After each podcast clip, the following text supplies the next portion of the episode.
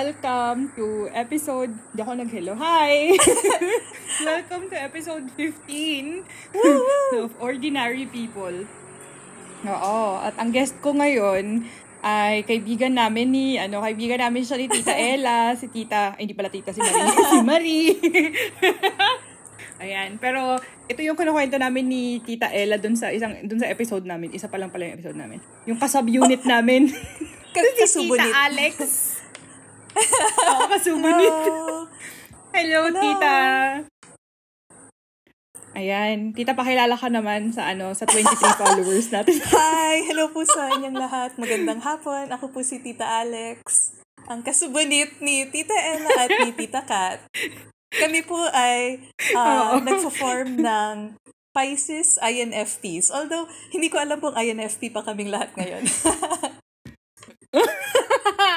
Sino sa atin yung palagay mo hindi na INFP? hindi ko maalala. Parang, hindi ba parang sinabi ni Tita Ella or something? Na nag, well, ako naging INFJ for a Oh. while, pero feeling ko INFP sa, sa heart, sa puso at sa diwa. Feeling ko ako hindi nagbabago masyado yung Talaga? sa akin. Parang, oo. Or baka mga, ano, dahil ilang beses ko nang tinake, alam ko na na, ah, ito dapat yung sagot ko para. Oh my God! ano, nakabisado mo na yung test? I love it. May manipulate. hindi yung test, pero yung ano, um, alam ko kung ano yung INFP. So, ito Tama yung naman. ko para yung INFP. Baka Pero INFP pa na talaga. So, ano na. Yan na yan. Solid na, solid na. Oo. Hindi pala ako nagbabago, Char. Ayan. So, Tita Alex, um, besides being a member of our subunit, Ay, ano yung mga gusto Ay, mo oo. malaman ng mga tao tungkol sa'yo? Inulit ko na pala sinabi mo. Sorry. Sorry. Ah, ano pa? Artist din ako, tulad nila Tita Kat at Tita Ella. Artist, ah, graphic designer. Ngayon, ah, dakilang taga-dilig ng aming garden. At kasi parang isang buwan na akong naatasang magdilig sa garden. Tapos may alaga akong medyo chonky na cat, si Annie, na nag 7 years old nung March. Ayan. Ayan. Oo, okay na si Annie, no? Ah, Nagkasakit ba siya recently? Parang May ganun. progressive siya kasing sakit. So, parang tuloy-tuloy lang ang pag-aalaga sa Oh. kanya. Pero slow, slow naman. Slow naman. So, seven siya ngayon. At Mm. chunky talaga siya. At fluffy. So, masaya. Oo. Ayan. So, ayan si Hello. Tita Alex. Simulan natin ang interview, Tita. Sige, sige. Hindi ko, mga ano lang to, yung mga ka- ka- kagabi bago kita tatawagan sana kita bago kita i-message nag-brainstorm ako Nagbabago. Oh my God. yung una kong tanong sige. oo nag-brainstorm ako iilan lang naman to yung una kong tanong sa'yo ay anything we can talk about dapat bago tayo nag-record meron ba kayo iba yung pag-usap Ay, dapat ba? Dapat ba? Iti- Nakakatawa. itigil ba muna tayo? Wah! Tapos mag ano. Tapos biglang okay magbabago yung boses, Oo. no? Checka lang yun. Oo, checka lang Ah, sige, yan. sige. Ano na lang, ito. Saan ka lumaki, tita? Gosh! Ah, Quezon City. Born and bred. Ah, Hmm. UP Diliman. Hmm. Ah, lumaki ako sa Hardin ng Rosas. Ano siya? Housing. Right. Ay, alam mo yun? Oh! Sa labas ng campus ng UP Diliman. Ayun. Nadadaanan ng ikot yun, di ba? Or ng ikot. Um, grabe, yung memory ko parang lumipat kami siguro mga 4 or 5 years old ako. Tapos, hindi pa umaabot yung ulo ko dun sa bintana. Mm. Tapos, by the time lumipat kami, parang kitang-kita ko na lahat. Tapos, pati Mm. yung mga puno, parang, kasi fourth floor kami, yun yung pinakamataas. Tapos, parang Mm. umakyat na sa can, parang Mm. nakikita na namin yung canopy kasi sa, ewan ko, 20 plus years ba na nandun kami, tuma- lumaki na rin yung mga puno. Mm-mm. Tapos, wala lang, ang ganda ng memories ko dun. Kasi Mm. para rin siyang um, UP campus. Kasi super daming Mm-mm-mm. halaman at puno. Tapos may rice field. Basta may legit na rice field pa sa tabi. Tapos may swamp. So, may nature trip talaga siya. Saya-saya ko dun. Oh. Oo, naalala ko nung first year, nung pag, pagpasok ko ng UP, nung first time kong pumunta. So, nag-apply ako ng UP, pero I've never been to Wow! UP before nung enrollment. Oo. So, nung mag enroll na, din, dinala ko doon ng tatay ko tsaka ng nanay ko. Tapos, um, nakasasakyan kami nung time na yon Tapos pagpasok doon sa Ah. Akad Oval, tapos nakita ko yung mga puno, sabi ko, oh my God, dito ako mag-aaral. Ang ganda. Diba? Ah, totoo yan. Mm-mm. Alam mo, ang weird kasi... Ay, Kaya go, parang kapag nakikita ko ngayon yung ibang pictures ng UP, tapos iba na siya, di ba? Parang hindi na siya katulad nung dati na ah. parang, school ba talaga to? As in, yung ngayon? Mm, Ano yung na, ngayon. matindi na. Ang dami ng bagong buildings na social. Oo. at, at malalaki. Oo. At mga tindahan mula sa labas na rin na, alam mo, hindi na puro co-op. Ah, oo. Oo, hindi katulad nung, ano, Mm-mm. nung panahon natin. Panahon natin. Feeling ko nga parang hin- hindi pa ganun katagal, pero actually parang more than 10 years na ba? Which is so weird. Oo. Oo, kasi pumasok ako ng UP 2004. So, 2004, next year, 20 years ago na yun sa akin. No! hindi!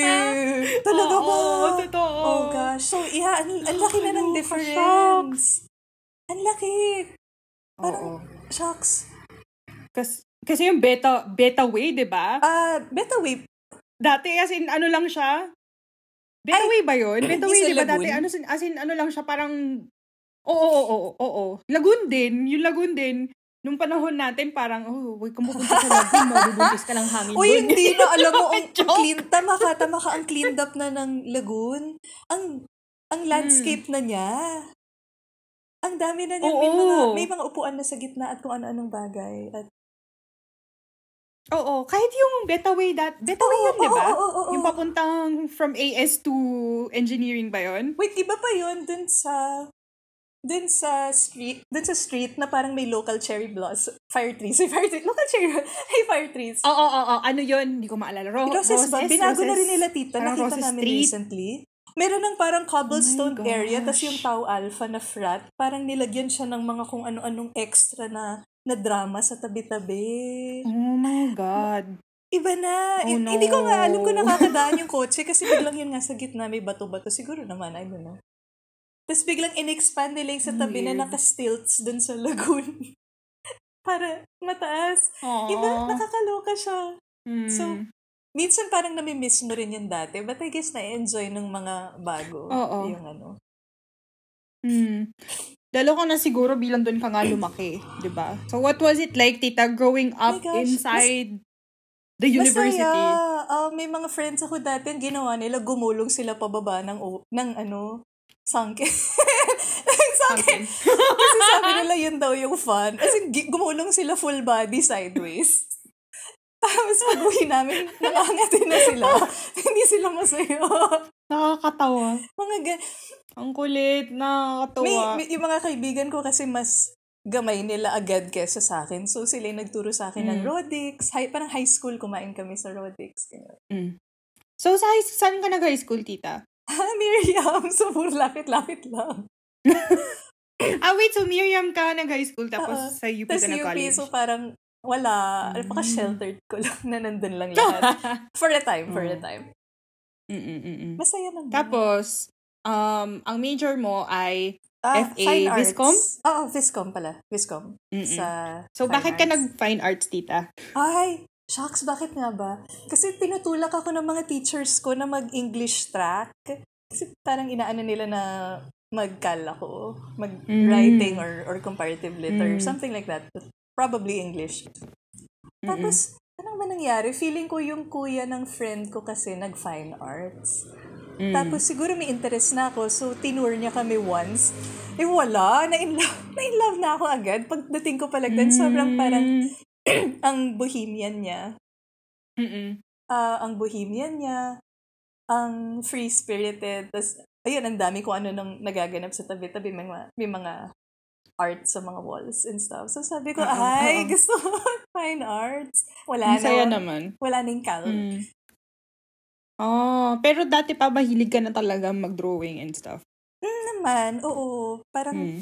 yung mga unang ah unang mga reference ko, mga Disney. Sorry. Mm. mga Disney, Disney. Tapos yun yung Mm. mga, mga Lion King, yung mga dinadrawing ko, ganyan.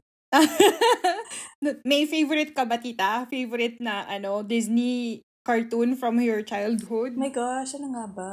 Ano yung mga pinapapanood ko pa ulit-ulit? Feeling ko yung yung Lion King na parang sequel, na kung ano, ano, ano, yung parang kung ano-ano na nangyari sa anak niya. Mga ganun. Yung kay ano, yung kay, anong pangalan ng anak niya? yung babae. Shucks, yung, oo. Tapos yung, naalala ko yung, yung jowa niya si Kovu, yung anak ni Scar. Yun, yun, di ba? Tapos parang galing sa parang hindi ka nais-nais na na pride or something yung Oo. yung si Kovu. Tapos, Oo, kasi Ano anak siya siya? ni Scar doon sa isa sa mga lioness na Oh sumama kay Scar, ganyan. oh my God!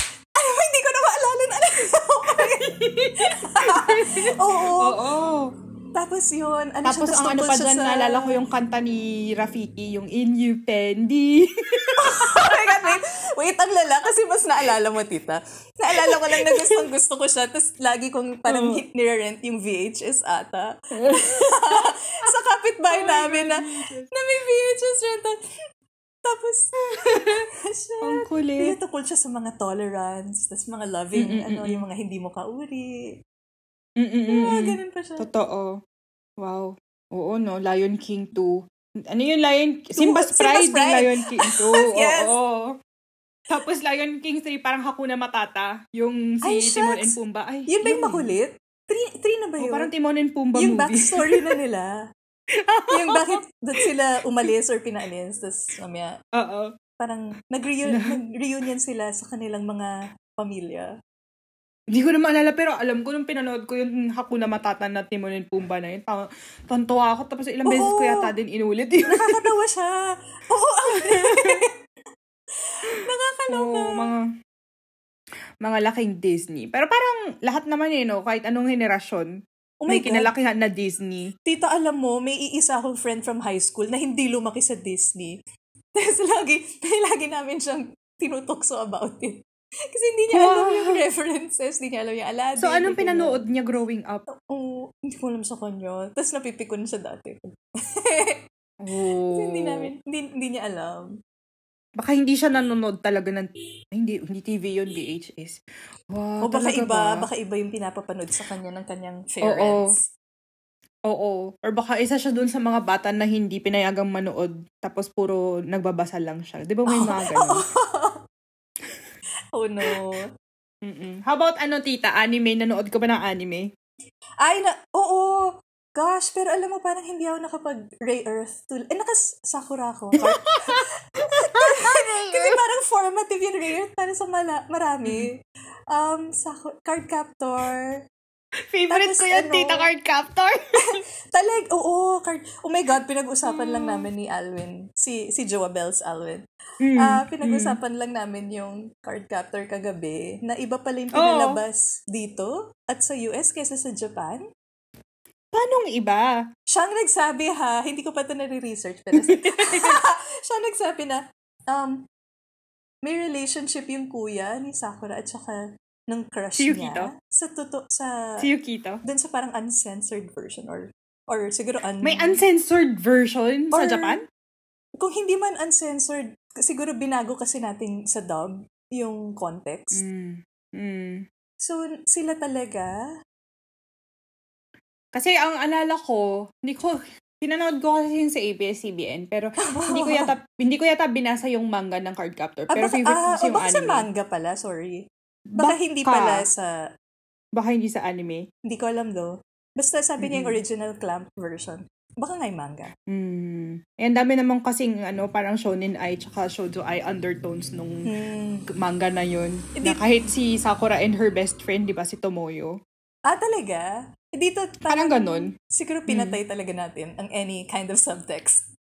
Totoo. Totoo. Lalo na, ano yun, mga early 2000s yun pinalabas, di di ba? pwede. Oo. Hindi sila papayag. So, hindi pa sila open sa mga, Mm. ayan. Pero, oo, favorite ko yun. Tapos naalala ko, parang yun yung, ano ko, entry ko sa mundo ng fanfiction kahit hindi ko alam na Oh, may wow. fanfiction pala. Kasi Wow. nagsusulat ako ng, ano, nagsusulat ako ng fanfic nung high school na para sa sarili ko I lang. love it! hindi, hindi, mo siya Yung gusto ko mangyari between Sakura and Shaoran. Ganyan. Oh, may... Wait, hindi mo siya ni-share? O, hindi to online or sa friends mo?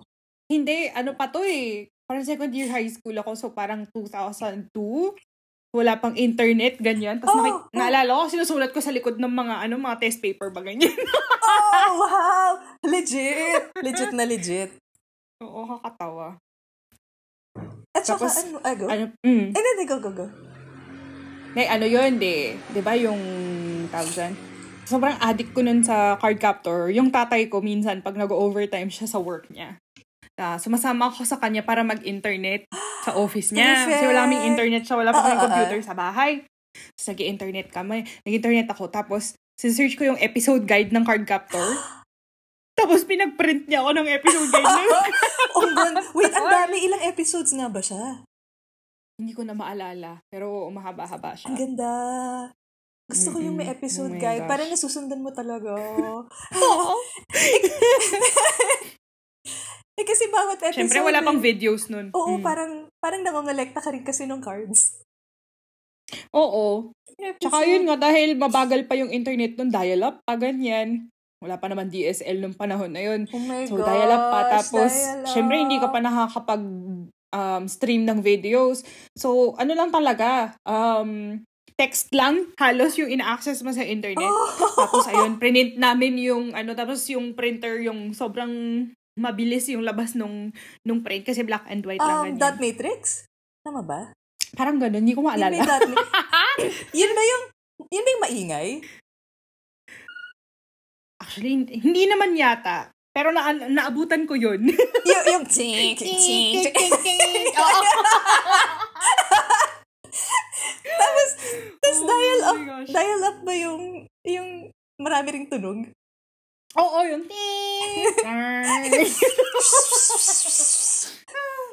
Oo. Tapos nakakatawa yan kasi every time kaya yung mga pag nanonood ka ng mga Netflix na shows na ano from the 90s ganyan. Tapos papakita nila dial-up tapos yung malaking computer yung malaking monitor yung hindi pa flat screen, 'di ba?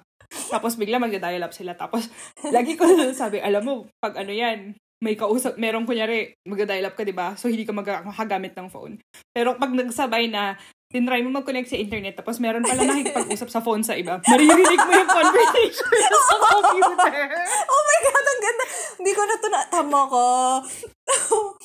Pag may, may tawag ba, hindi ka makakakonect. Oo, no? Oo, Kailangan hindi. walang gumagamit.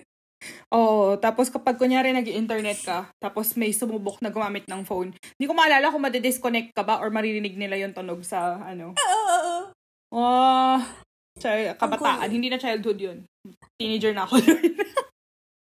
Pareho Hmm. tayo, tita, may time na ano, wala naman kaming internet sa bahay. So, sumas pag summer vacation, sasama ko sa tatay ko. Tapos nag-internet sa Mm-mm. opisina. Oo. Salamat po sa aming mga ano sa mga opisina ng mga tatay namin. Pati yung mga printer nila.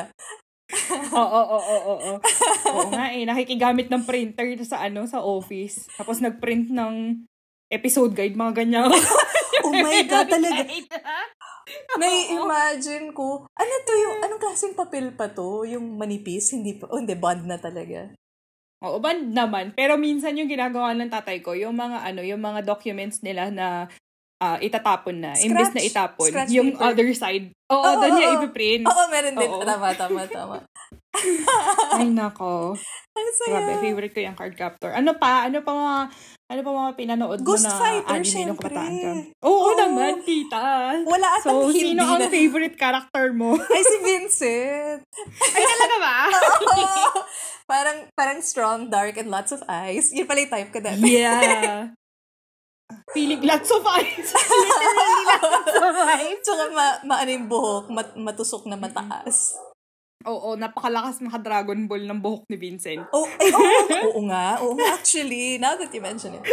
Wala, gusto ko. Alam mo ba, tita, sa sobrang gusto ko Mm. yung Dragon Ball, nag-participate pa ako dun sa poll. Kasi di ba nagkaroon ng Na? poll yung GMA na parang dapat ba namin ibalik? Parang for a second or third showing.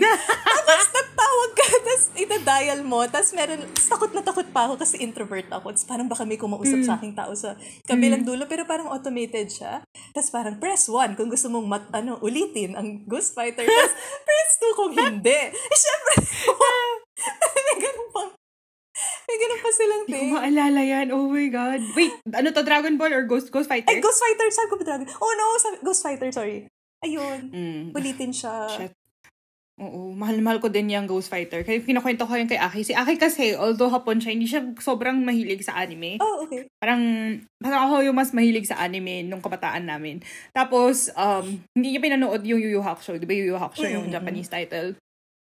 Tapos, um, lagi ko sinasabi, oh, it's the best, ganyan. Tapos, minsan may, may yung kapag nasa bar kami, may mga kikilala kami na ano, mga halos kasing idara namin. Tapos, nung minsan, nakausap namin yung isang owner ng restaurant dito sa neighborhood. Tapos, sabi ko, oh, anime, ganyan. Sabi ko, oh, ano favorite mo anime? Tapos siya daw, Yu Yu Hakusho. Sabi ko, oh, ako din, ako din. yes. Tapos, pero sa ako naman, ang favorite character ko ay si Kurama, si Dennis. Dennis. Oo. Ang galing niya. Ang daming may favorite sa Oo. kanya. Na, ang At ang may, pretty boy niya. Ako naman Oo. yun yung type ko, pretty boy. may, may rosas eh. Oo, May tsaka yung kapag ano na siya, yung nagtaong lobo na siya, si, as in yung Kurama na talaga. Oo, ma- maganda rin sa yan. kanya. Oo, yung silver hair. Ang ganda. As in yung- Ay, oo. oo. yung fox Tama, na siya talaga. Oo. Oo. Lagi Ay. ko sinasabi, first love ko yan si Dennis. Ay, I love it. Oh, lakas, na- lakas ng dating eh. Tsaka, ang powerful din niya eh. Totoo. Love Pero it. titawag ka. Sa sobrang mahal ko si Dennis, yung nanay ko, binilhan niya ako ng cross-stitch pattern ni Dennis. Na cross-stitch ako ni Dennis. D- Dati pa? Ngayon? Oo, dating dati Dati- pa to. dati- Grade 6 yata ako. Cross-stitch. I love Kasi it. may Ang si ganda ng intersection ng cross-stitch and anime. I live for it. Nakakano. Tapos syempre, hindi ko naman natapos. Hindi ko yata natapos yung ano. eh. Malaki. Pero yun yung, dahil wala tayong hobbies nung, I mean, walang internet nun, di ba? So, ang dami nating oras para sa ibang bagay. Ibig sabihin, may gumawa ng, may gumawa at nagbenta ng cross-stitch na Ghost Fighter. Oo, tapos malaki-laki pa yun ah. Yun nga Malaki, eh. as in, mukha ni Dennis. Hindi yung parang ganyan lang, yung parang, hindi, as in malaki size. kaya siguro hindi ko natapos kasi ang laki niya. Mga A3 size, ganyan. wait, ang laki! ang gondo! Oh, Ang laki, nakakaloka. Grabe. Ewan ko dun sa nanay ko. Oo. ang Ay, thoughtful to. memories. Thoughtful to. Oo, totoo. So, ayan. So, balik tayo dun sa usapan sa FA, no? Ah, sige, sige, go, go, go. Um, ayan. So, sige, nag-FA ka. Tapos, um, bakit mo pinili ang Viscom as a major? Oh, feeling, bakit nga ba? Feeling ko, may ano lang ako, may feeling lang ako na hindi naman ako studio arts. Hindi ako magfa-fine art. Mm. Kasi, Ah, bakit nga ba? Or baka rin kasi yung kuya ng friend ko rin, parang Viscom din siya. So, yun din yung tinuro niya sa amin na ang Viscom, Mm. halo-halo. Meron siyang illustration, meron siyang um, layout, design. Mm. Mm. Pero oo, parang never ko rin naman naisip na mag-shift to studio arts. Kasi hindi lang naman, um, paano ba? Hindi, hindi man kasi, pangit sabihin gallery art kasi marami namang ginagawa na hindi naman Mm. gallery art. Pero ang, ang pasok mo Mm. kasi painting. So I guess, hindi lang Mm. naman painting ang habol ko. Mm. Kasi by then, ano na eh, marami ng digital art din. Mm-mm. At saka yun, yung paggawa ng books, tsaka ng posters, at saka ng... Ang actually, ang Viscom mas advertising slant, although hindi naman kami lahat din Mm. pumasok sa advertising. Pero ganun siya yung parang siyang halo-halong skills. Yung Mm. studio arts na mga kilala ko, um, yung iba nag-art career talaga. Yung, ano na, yung nag-residency. Tapos, Mm-mm. eventually, hindi lang painting ang gagawin mo rin naman. Dun yung iba nag-sculpture, yung iba installation. Mm. And all sorts of mga conceptual works, ganun. Wala, hindi, hindi pa din. Feeling ko, Mm. siguro nga yung illustration, tapos yung thesis ko, storybook, parang mas bagay din ata Mm-mm. talaga ako sa Viscom. Mm. So, ano naman yung naging experience mo nung nag-aaral ka na sa sa CFA, sa College of Fine Arts, tita? Kasi nakwento ko to yata kay kay Marie. Kasi ba fine arts din si Marie pero UST siya. Na parang nung nasa third year ako or before ako mag third year, parang naisip kong mag-shift sa fine arts kasi nga gusto ko din mag-draw. Tapos Oh, yung mga tao nung parang nung first year ako, lagi akong tinatanong na parang ina-assume ng mga tao fine arts ako. yes! Kasi hindi Artist dahil vibe. nagdo-drawing ako, Ay. kundi nag yung mga sinusuot ko minsan, But parang yung, yung nila taga-FA ako. Ganon, oo. So parang ako, frustrated FA major ako, ganyan. Pero nung, dahil nga di ba kailangan ng talent test, Kaya-kaya mo talent naman yun. Oo, may talent test. Hindi ko alam kung ano yung meron sa talent test eh. So, so eh, tapos nalaman ko na parang pag nag-apply ka sa FA, um, pag nag-fail ka, magiging non-major ka, parang hindi ka makakabalik sa ano mo. Ha? Parang ganon. Talaga? Ay, hindi ko alam yun. Parang ganun. Pero alam mo, tita, kayang-kaya may talent test. For sure. Wala lang. Ah, ano mang course mo? English studies. Ay, yun! Dapat magkasama pala tayo doon kung natuloy ako sa Magkay- English. Magkaano pala tayo, no? Ikaw naisip mo mag-English, ako naisip ko mag-FA. Tsaka tita, sa- same tayo. Parang at some point, naisip ko mag-shift sa Cal. Oo. Oh, sige, kwento mo nga yan, tita. Bakit? Kasi, di ba yung tanong mo yung experience ko? Masaya siya. Tapos Mm-mm. by second Mm-mm. year, parang halos lahat ng classes mo majors.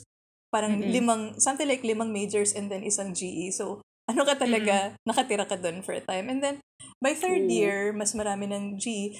Di ko alam, bakit, siguro parang naghahanap ako ng mental stimulation na hinahanap ko sa Cal.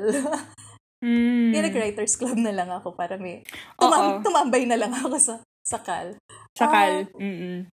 ano nga ba? Kasi may time na parang di ako sure kung gusto ko mag-creative writing naman. Or Mm. mag-art. Tapos, tapos tinatanong ko sa fine arts kung pwede mag-minor. Tapos parang sila, hindi, wag Mm. na, di mo, kail- di mo kailangan yan.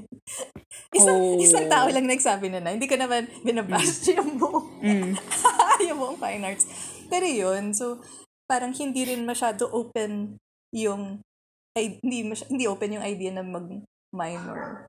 So, nag-org na lang Mm. ako. Masaya naman Mm-mm. siya. Pero siguro nga, naghanap ako ng, parang gusto ko ng more of theory, more of philosophy. Parang hindi lang yung Mm. technical skills or more engagement Mm. from, Oh, so wala bang ganun sa, wala bang ganun na courses sa FA, tita? may design, ay, oo, may design history, pero hindi rin naman namin natapos sa lahat. Kasi parang, siguro Mm. yung parang by the time natapos yung course, kung saan kayo tumigil, yun na yun. Meron ding art history. Ewan ko, Oo. kung anong hinahanap ko. Siguro mas Mm. makulit na na way to look at art. Mm. Or yun. Art studies? Oo nga. eh. So, alam mo, nakakatawa yan. Grabe na parang hiniwalay yung art studies sa fine Mm. arts. May, may, may rivalry pa sila. Sa alam ko ah. mm. Yun, Mm. yung ganun. Sana may design Oo. studies. Maybe later on Mm-mm. magkaroon. Oo. naisip ko din yan dati na parang, oh, kung takot ako mag-fine arts dahil baka ma-fail ko yung talent test tapos na-intimidate ako ng mga tao sa fine arts. Uy. Like, kung mag-art studies kaya ako, nag-take ako ng GE yata ng art studies. Oo. Tapos parang, hmm, parang puro theory naman yung art studies. Gusto ko lang naman mag-drawing. Parang gano'n. Yeah, so I guess yun yung parang parang may balance sana no nung technical side. Na, kasi love Mm-mm. naman natin mag-drawing talaga. Pero sana may Mm-mm. part din na na dinid. Yun nga lang kasi marami rin naman students I think hindi as interested in the theory aspect. I don't know. Mm. Maybe. I don't know now ah, kung nagbago. Mm-mm. Iba-iba talaga ng gusto yung mga Mm. bata. So parang gusto ko mga ng, tao. yeah, gusto ko sana Mm. ng some sort of balance. Mm-mm. Pero at least, 'di ba, nag-writers club ka. Kaya ayun, so doon kami nagkakilala ni Tita Alex. Pero nakakatawa dito, may common friends kami kasi since sa College of Arts and Letters nga ako, yung mga may mga org mates ako doon sa nag-iisang org ng DECL at that time. Hindi ko alam kung may ibang orgs na sila ngayon ng DECL. Um, ay members din ng Writers Club. Tapos dami common friends eh. namin sila ni ni Tita Alex. Tapos naging, pero tayo yun, katulad ni Tita Ella, naging friends lang tayo after college Totoo, na, di ba? oo, oo. Mm-mm. Naalala mo ba? Parang naririnig-rinig ko lang yung binabanggit ka ni Gio, ganyan, or ni Trisha lang, parang si Alex, si Alex. So, kilala kita by name, by face, ganyan. Pero hindi tayo maging friends, di ba? Ikaw din. Sasabihin nila si, si Kat. Si, Oo. Si Lola, si, Oo, Tit- oo, si oo, Ate Kat. Ate Kat, si Ate Kat. Ate Kat, tama, tama. Paano tayo Mm. nagkakilala? Feeling ko tayo sa ano na, sa Instagram na. Yung mga nag-art-art na sa Art Instagram. na na, yung, uh, ito na yung bugso ng parang craft, crafts art. Oo, tapos yan, dahil friend din natin si Tita Ella. Tapos, tumambay, ta- tumambay tayo sa Maginhawa yata yun. Oo. Grabe no, hindi ko na din maalala. Tapos common friend din natin si Jean. Si Jean. Tapos, uh, ito yung, ano rin kasagsagan din ng calligraphy. Oo. Yun, yun, yung doon ako ganun. nagsimulang ano, eh, mag-connect sa mga ibang artists parang sa local Lakas arts mo nun, community, tita. ganyan. Ang lakas eh, oo. napaisip. Bakit may pause? Ano, nang, ano nangyari? napaisip tuloy ako nag ano yung utak ko. Nag, ano mo yun, loading. Ah, yung, yung, yung spinning wheel. Uy, uy, para sa ating listeners, what? Ang lakas ni Tita Kat, ah. Ang, ang bilis mo nagkaroon ng followers at saka ng workshops. At saka yung eh. watercolor Ini- mo. Sobrang, wow. Iniisip ko nga, tita, saan ako, nag, saan ako humugot ng lakas ng loob para gawin yun? Uy, grabe siya. alam Bakit yun? naman? Tapos, Ang galing mo hindi ko alam. nga. Kasi parang, pag iniisip ko yung ano, iniisip ko yung, yung mga ginawa ko ng panahon na yun. Tapos, pero, andun pa rin yung ano eh, di ba? Parang issue naman natin. Hindi ko alam sa'yo, tita, pero ako, issue ko yung imposter syndrome. Ay, of course. La, Oo, uh, so it's, it's always here, there. Yan, pag-usapan natin yan. Paparamdam. Ilalagay ko yan sa ating agenda. Paparamdam siya. So, pag naiisip ko yung mga pinagagagawa ko circa 2014, 2015, Mm. oh, around 2015 nangyari yun, 2015, 2016. Sabi ko, hmm, ang lakas ng loob kong mag-workshop, workshop. Pero nandun pa rin yung ano, parang I kept the workshops to um, parang a level na beginner lang talaga. Kasi feeling ko, lagi naman sinasabi yun na parang to teach a skill, you just need to be parang one step ahead of the people that you're teaching. Oh, I've Parang never ganun. heard that. I love that. Parang, Parang ganun. Hindi ko Oh, alam. okay, ah, Pero okay. yun, Okay. yun, yun yung mindset ko ng panahon na yun na parang ako, Hmm. oh, siguro naman kung beginners, as in mga tipong yung mga tuturuan ko ay nanggagaling sa place na talagang wala silang alam, Mm-mm. kaya ko naman silang turuan. Ganon. So, hindi naman ako nagturo ever ng mga higher level ng, kasi hindi naman ako, hindi mo na, I wouldn't call myself an expert, ganon. Pero hindi pa ba higher level yung yung skill mo? Grabe kaya yung skill mo nun? No. Uy, totoo, wala. Never ko nagawa rin yung gano'n na iba, iba siya, eh, iba siyang klaseng skill eh. Iba yung calligraphy, I don't even know how to pinagagagawa ko. explain it. Pero O, basta tapos ang hindi ko na din siya ginagawa ngayon. Talaga ba? mm Kasi tita, hindi ko nakwento sa iyo yung ano, yung dahilan kung bakit ako nag-start ng calligraphy. Ah, Meron oh. akong ano, meron akong hindi ko alam kung tatawagin ko bang ex yun. Ex-fling, ganyan. Ex, na ano? toxic. Ex-friend? Ex-fling. Ay, oo. ac- acceptable, Oo. acceptable. Ex-fling.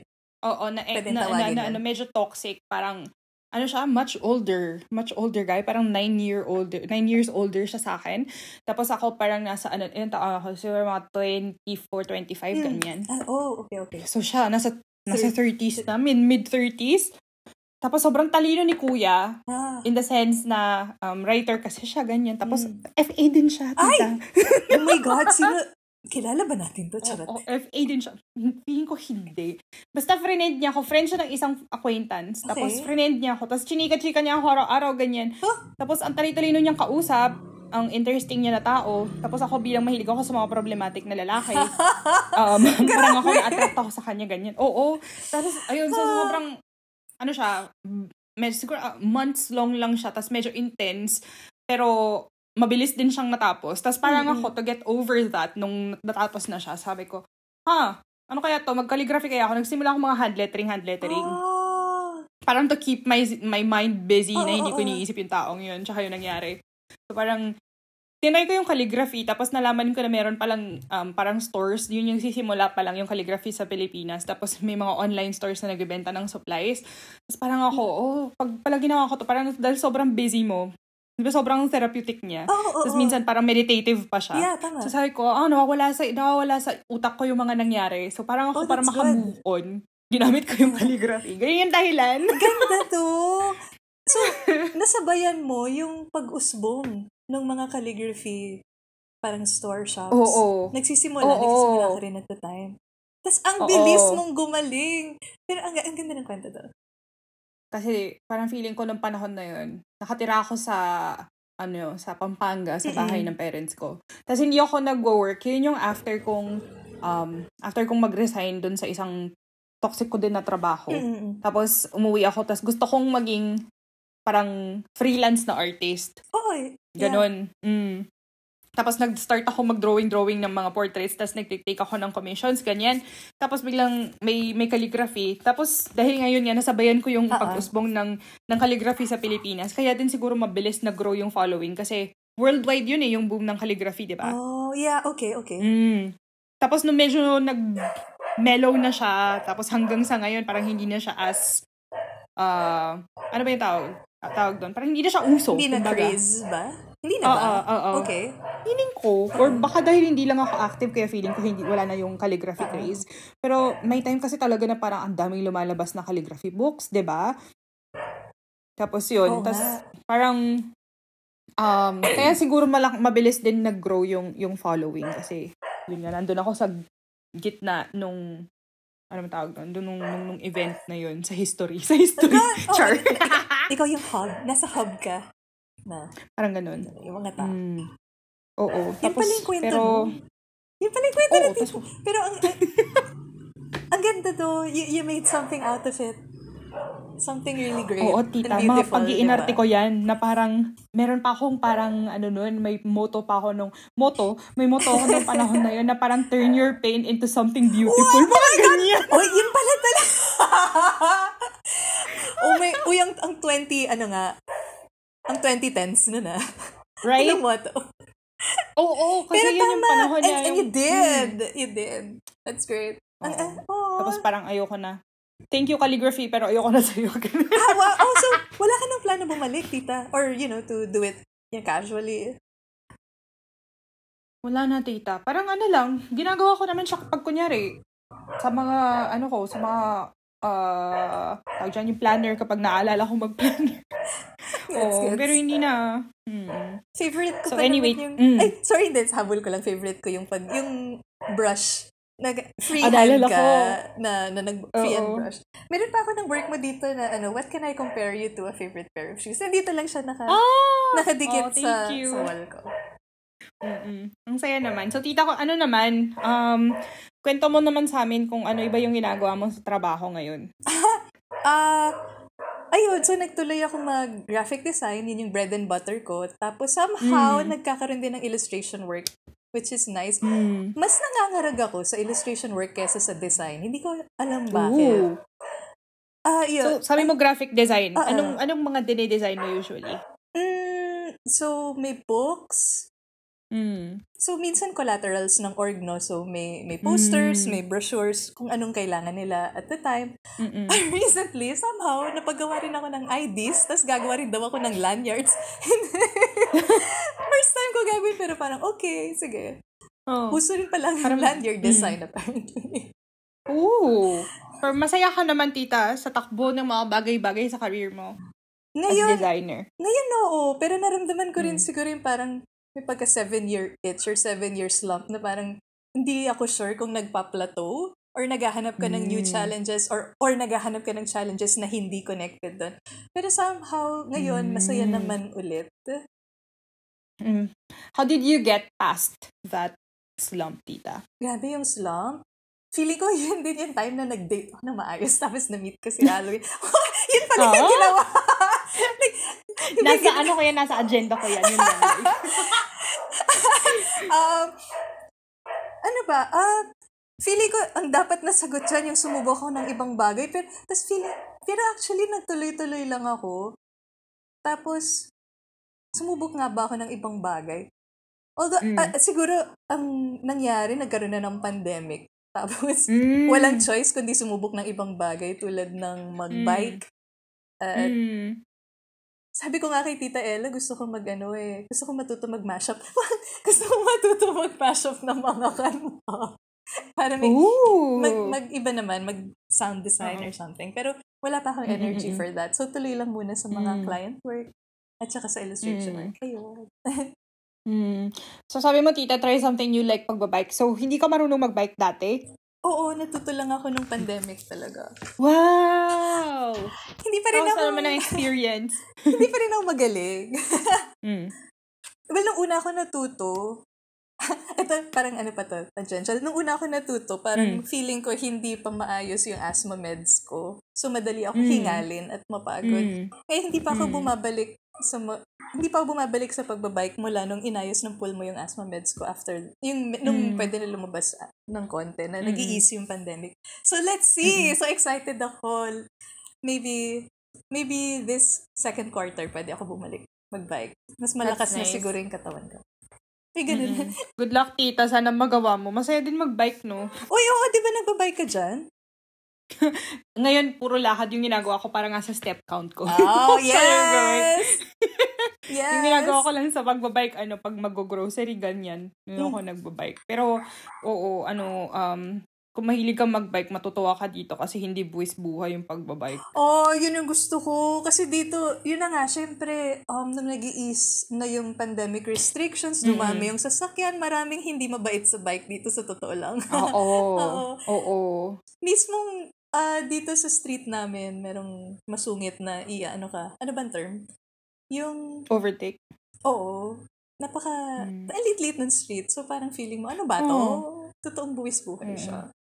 Oo, totoo. Kasi, if kailan yun, mga 20, mga ganun din 2014 nung umuwi na ako ng Pampanga. There was a time na bago magsimula yung tag-ulan, yung dad ko kasi dati, ano siya, sobrang hilig niya magbike. Tapos binike niya from Pampanga to Baguio. Ganun level Wow! siya. Wow! Oo, Wait, oo. wow! Ang galing! Oo, oo, Ang Tapos galing. ilang oras niya binike yun. Siguro 8 hours siya nagbike. Tapos parang 250 kilometers. Parang ganun. Basta, Wow! ang lakas niya. Ay, hindi balikan to? Or basta nag-overnight na siya? Balikan. What? Oo, from morning. Tapos bumalik siya. Uy, ang bumaba din galing. siya Ang ulit. lakas. Oo, ang Goals. lakas niya. Goals. Tapos parang, um, so, feeling ko yung tatay ko may ADHD din eh. Feeling din naman niya. Kasi ano naman siya, di ba may genetic factor naman yun. Oo. Feeling niya din yun. Tapos so, ano, parang hyperfixation niya yun um, at that time, yung pagbabike. Tapos binili niya kami ng kapatid ko ng mga, actually yung kapatid ko binilhan niya ng bike. Ako, ginamit ko yung luma niya na bike. Tapos kaming magkapatid, gigising kami ng maaga. Tapos nagbabike kami sa Pampanga. Tapos yung mga dinadaanan, bilang wala ngang bike lane sa atin, di ba? Wala. Lalo na dati. Da- oh, that, oo, oo, oo. Ngayon, nagkakaroon na kahit papano dahil nga nung pandemic, di ba? Quotation mark bike lane. Mm, oo. Noon, kahit yung mga linya sa daan, wala talaga eh. Tapos ah, sa highway, nung minsan nagbabike kami, tapos may dumaan na truck. Grabe daw yung kaba ng kapatid ko. Akala niya masasagasaan Sa ako. Kasi sobrang... Grabe yung... So, dahil sobrang bilis at ang laki nung sasakyan, parang parang hinangin ako na basta sobrang scary. No? Grabe, buwis buhay talaga siya. Grabe! Mm-mm. May ganun kang experience. Kinukwento niya yun. Oo, kasi kinukwento niya yun sa akin na parang um, di daw niya makakalimutan yung time na yun kasi madalas siya nasa likod ko lang siya. Oh my God. So nakita niya yun, so parang oo, nakakatakot nga yung panahon na yun. Tapos nagbabike kami puntang, ano lang, around Pampanga lang. Hindi na ako umabot sa mga ibang um, ibang probinsya. Pero I think yung pinakamalayo ko na na-bike nung panahon na yun, parang nasa 60 kilometers, ganyan.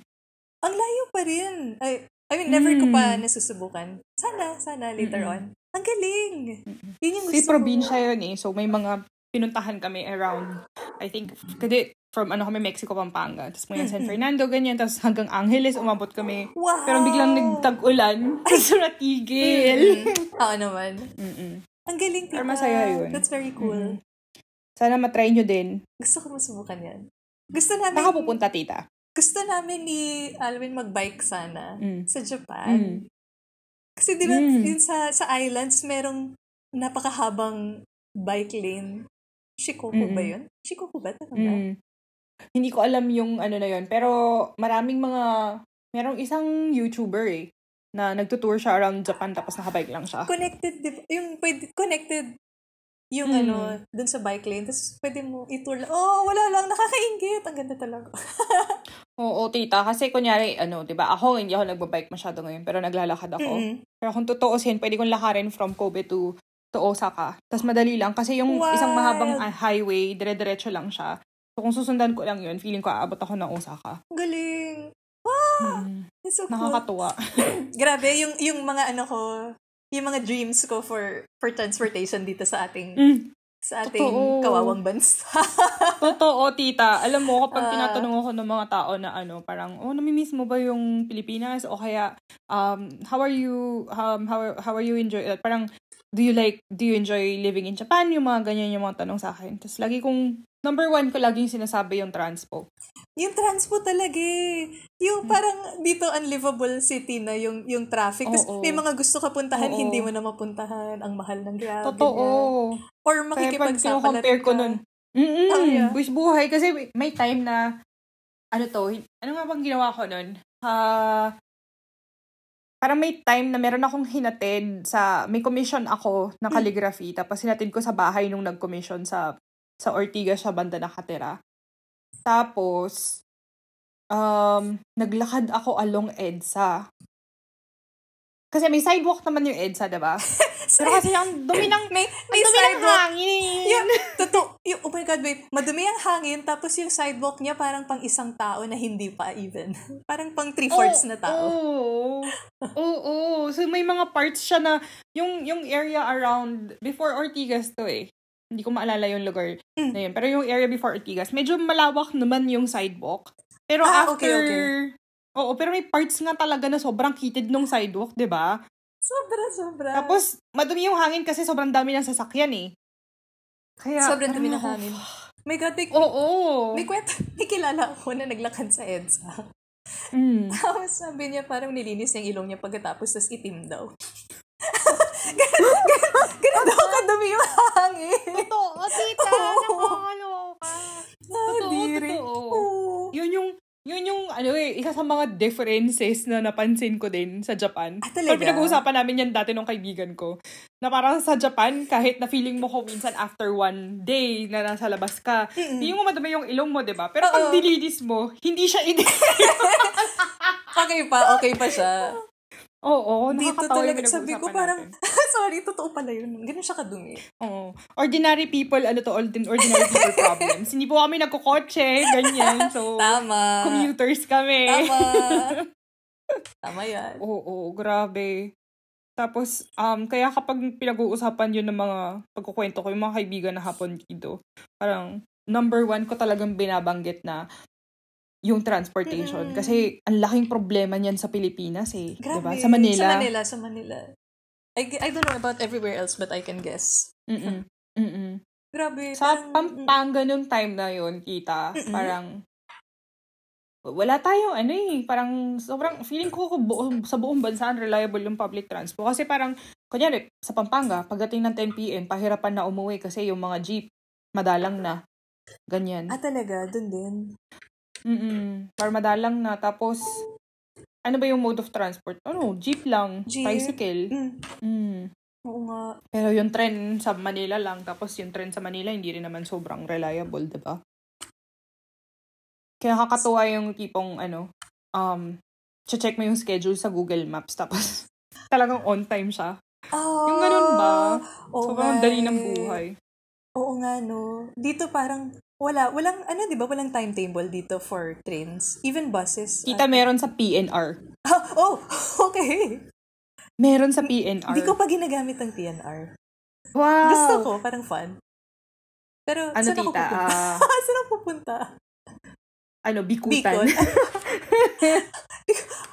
ah, sige, ako, ng trip. Ano Bikutan? Kasi ano eh, um, may time na nung nasa, nung, nung taga Manila pa ako, Mm-mm. Nung kasama ko sa kasama ko sa apartment yung tatay ko. Tumira kami malapit sa San Andres Bukid Station kasi Oh, wow. yung yung workplace niya sa Manila, Manila. Mm-mm. Tapos um may mga jeep na dumadaan doon sa area na yon. Tapos dadaanan kung saan yung yung head office Mm-mm. ng bangko. So naghanap kami ng apartment doon. Tapos sobrang lapit niya sa train station. Ako naman noong time na yun nag-work ako sa Makati. Okay. So, um, either mag-jeep ako or magpi-PNR ako. Tapos maglalakad ako papunta sa, sa Makati Ave. Tapos, ayun, kaya ako may experience na mag-commute via PNR. Tapos, mache-check mo yung, yung timetable niya sa Google Maps. Pleasant ba? Yung experience? Okay naman siya. oh my God, may ta... May tawa. Hindi masyado kasi grabe yung ano, dahil old trains. Oh, okay, okay. Minsan sa umaga, sobrang punuan. As in, magtutulakan kayo. Parang MRT din siya. Oh! Pero minsan yung mga trains, tita, parang walang aircon. Oh! Kulog, umaga pa lang, parang pawis na pawis ka na, tapos nakaganon yung electric fan ko. Pero yung mga katabi mo, as in, dikit-dikit talaga yung mga tao. Tapos minsan madilim kasi nga old train, walang ilaw. Pero may timetable. Pero may timetable, wala. Walang sinabi yung MRT, dahil siyang PNR. Tapos kapag delayed, makikita, ano yun, parang, basta parang nag-uusap-usap yung mga ano station masters. So, maaano nila na parang, oh, delayed po, tapos minsan may makikita ka na Ah, okay. sign. Pero, grabe yun kita. Kasi syempre yung mga um, gumagamit ng PNR, mga mga normal na tao, mga Oo, ordinaryong oo. Pilipino. Kaya sa gabi, haba ng pila pa rin. Like, Oo. kunyari sa ticket, sa mga major stations, like Buendia Station. Haba ng Matindi pila. rin Tapos minsan delayed yung train. Oo. Tita, matinding experience yun. Oo nga, tita eh. It feels so far away. yes. Na parang, ta, parang ang tagal na, pero A long time ago. lumipas. Oo, ganun. wow. Grabe, no? Super wild. Oo. Hindi ko pa nararanasan. Adventure tumira sa Manila, no? Balita ko nga. ay, ay, wait. Akala Wait, ko. Manila as in, ano, City of Manila. Eh, Dito, Manila hindi. City? Ad, oo, adventure talaga. Oo, tita, Manila City din. Alam mo, may time na before akong, um, si mama kasi, parang sa Manila yata siya pinanganak. Oh, So, okay. yung parang, hindi ko, baptismal certificate, certificate niya, Mm-mm. sa, sa Manila ko kunin. Tapos, um, may time nung high school na sinama niya ako para kunin yun. Tapos, mga ganong area din sa bandang San Andres din yata siya. Or sa Manila, Oh. Manila. Tapos, takot na takot daw ako. Tapos sabi ko, ayoko mag-aral sa Maynila. Oh, no! Iba, iba, iba yun, energy pero- ng place talaga eh. iba, iba. Iba. Kaya buti na lang, ano, nakapasok ako sa sa, sa Diliman, so sa QC. iba yung Ah. QC sa Manila. Hmm. Hanggang ngayon, tita, sa. QC ka pa rin nakatira. Mm-mm. Sa Cubao na kami ngayon. Mm-mm. Sa bahay ng grandparents ko. Pumanaw na kasi sila, so Mm. kami yung balik kami na yung nag-aalaga. Ganun. Mm. Tapos, kumusta naman yung Cubao, tita? Kasi, di ba, ibang-iba na din yung Cubao ngayon kumpara sa dati. Oo, um, well, for one thing, tita, itong street namin, semi, ano man term, semi-commercial. Hindi na siya residential lang. So, ang dami ng, Oh. may mga offices na, may mga warehouse, minsan Mm. may mga delivery sa gitna ng gabi na nagagalit yung magulang ko kasi ang ingay. Oo. Oo. Oo. Pero alam mo, well, minsan nami-miss kong UP kasi weird yung, Mm. yung quality ng growing up in UP. Para kang nasa probinsya sa gitna ng syudad. Totoo. Totoo, tita. So, ang, ang saya Parang ko. hindi talaga siya Manila, kung Mm-mm. tutuusin. Tapos yung nature trip na miss ko. Kasi dito talagang Totoo. buildings na ang init dito. Mm-mm. Wala masyadong puno. Mm. Mm-mm. Tapos ang super interesting naman dito sa dito sa lote na nakuha ni Mm. ni Lolo, ano na, ang lapit na sa commercial area. So yung gateway Mm. nandyan lang, yung Kamuning nandyan. Um, Mm. yung E-Road, tapos yung Robinson's Magnolia. Biglang puro mall naman, Mm. wala nang nature trip. Oo, totoo. Masaya kasi convenient, no? Lalo na nung pandemic, Mm-mm-mm. pwedeng magpag-grab ng pagkain, ganyan, Mm-mm. sa establishments. So, Mm-mm. masaya na rin naman. Parang, ilan na ba? Mm. Since 2015 na kami nandito. Mm. Mm, mga 8 years na din. Nag-adjust Matagal na rin. Nag-adjust Grabe, na rin. 8 years na yung 2015. Parang ang hirap Hindi, paniwalaan. 5 years ago lang yun. Oh my God, tita. Lumalabas yung kabubuhan ko sa math. Oo nga, no? Hindi, joke, hindi, joke lang. 5 Wait, years lang. hindi, joke lang. tama, tama, tita. hindi, 2015, hindi. Hindi siya, hindi, sa, sa ano ko Ah, lang yan. 2015. Ah, 2018. Nagkagulo-gulo na. Ah, tama, 8 years, diba? Eh, tama, I think tama ka. Oo. Akala ko 2018. Nagjo-joke lang 2018, ako kasi tumi- 2015, Tumigil yung ano ko eh. Tumigil yung brain ko sa 2020. Nag-loading din siya. hindi ko, hindi, hindi, hindi ko kinakount yung ano, 2020 to 2022. Wah! Joke lang. Oo nga, no? Pero Ay, weird. nako, grabe. Mm. Weird na ang tagal na pala namin dito. So, masaya Totoo. din naman. Masaya ang. Cubao. Iba rin ang energy niya. Mas wild. Totoo. Totoo. Very wild. Very wild. Paano siya wild? Sige, paano siya wild? wild siya. Kasi pag pumunta ka kunwari sa Araneta, di ba sa Cubao? Mm. Araneta Mm. City na siya ngayon, hindi na siya Araneta Center. Laging may nangyayari, parang dati naglalakad lang ako, tapos yung babae, hinahampas na niya ng shopping bag yung, bag yung boyfriend ata niya. Parang galit na galit siya. O kaya, every time pumupunta ako, may nag-LQ, may nag-iiyakan sa corner, dinakabol. Ganong classic world pala. Wait, iba nga. Iba nga. Parang laging may, ano, mga kwento ng buhay ng tao sa area. Mm, dapat pala doon ako kumukuha ng mga i-interviewin ko. As a couple mo interviewin, no, bakit kayo, bakit mo siya, ano, Hinahampas ng shopping bag sa Taco Bell. Oh my gosh. Grabe. Hindi ako masyado nagagawi sa Cubao nung panahon na nasa Manila pa ako eh. Pero may time na madalas din ako doon kasi ano, gusto ko yung gateway. gusto kong pupunta sa gateway ng masaya time siya. na yun. Saya siya. Mm-mm. Tapos kapag uuwi ako ng Pampanga sa Cubao, ako sumasakay ng bus kasi nandun yung mga bus terminal, diba? Yeah, actually, tama. Oo. Mm-mm. Napakadaming bus terminal. Ang daming terminal. Yun, oo nga. So, tama ka, while, kasi ang daming uh, transient, no? So, ang daming Mm-mm-mm. walks of life talaga na minsan nakikita mo Mm. lang nag yun, yung mga nagta-travel na tao, tapos ini-imagine mo ano kaya yung mga buhay nila. Minsan, ang lalaki ng dala nila. Totoo. Minsan, Totoo. ang daming batang kasama, ganyan, mga anak. Totoo, tita. Tapos may potato corner everywhere. Kasi yun Talaga ba? Ang, Oo, yun ang, yun ang nature niya. Nagsusprout siya parang mushroom. So, so sa bus station, may potato corner. Sa Cubao, everywhere Wow. may potato corner. Dito sa may Oh. potato corner. Alam mo naman panahon na nagko-commute pa ako ng ano, Pampanga to Manila. Walang walang masyadong potato cor- corner sa ano, sa mga bus station. Yung meron sa bus station ng ano, mapapuntang ano ba yun, Bataan Transit ba yun or Genesis? Mm. Bataan Transit yata yun. Mm-mm. Yung ano, sa bus station, di ba, bibenta sila ng mga pagkain. Tapos nandun yung tender juicy. Tapos yeah. alam mo yung umiikot yung layer na hotdog. Ang saya! Oo, oo, oo, oo, tama. Oh, Mainit-init. nakakamiss. Mm-mm.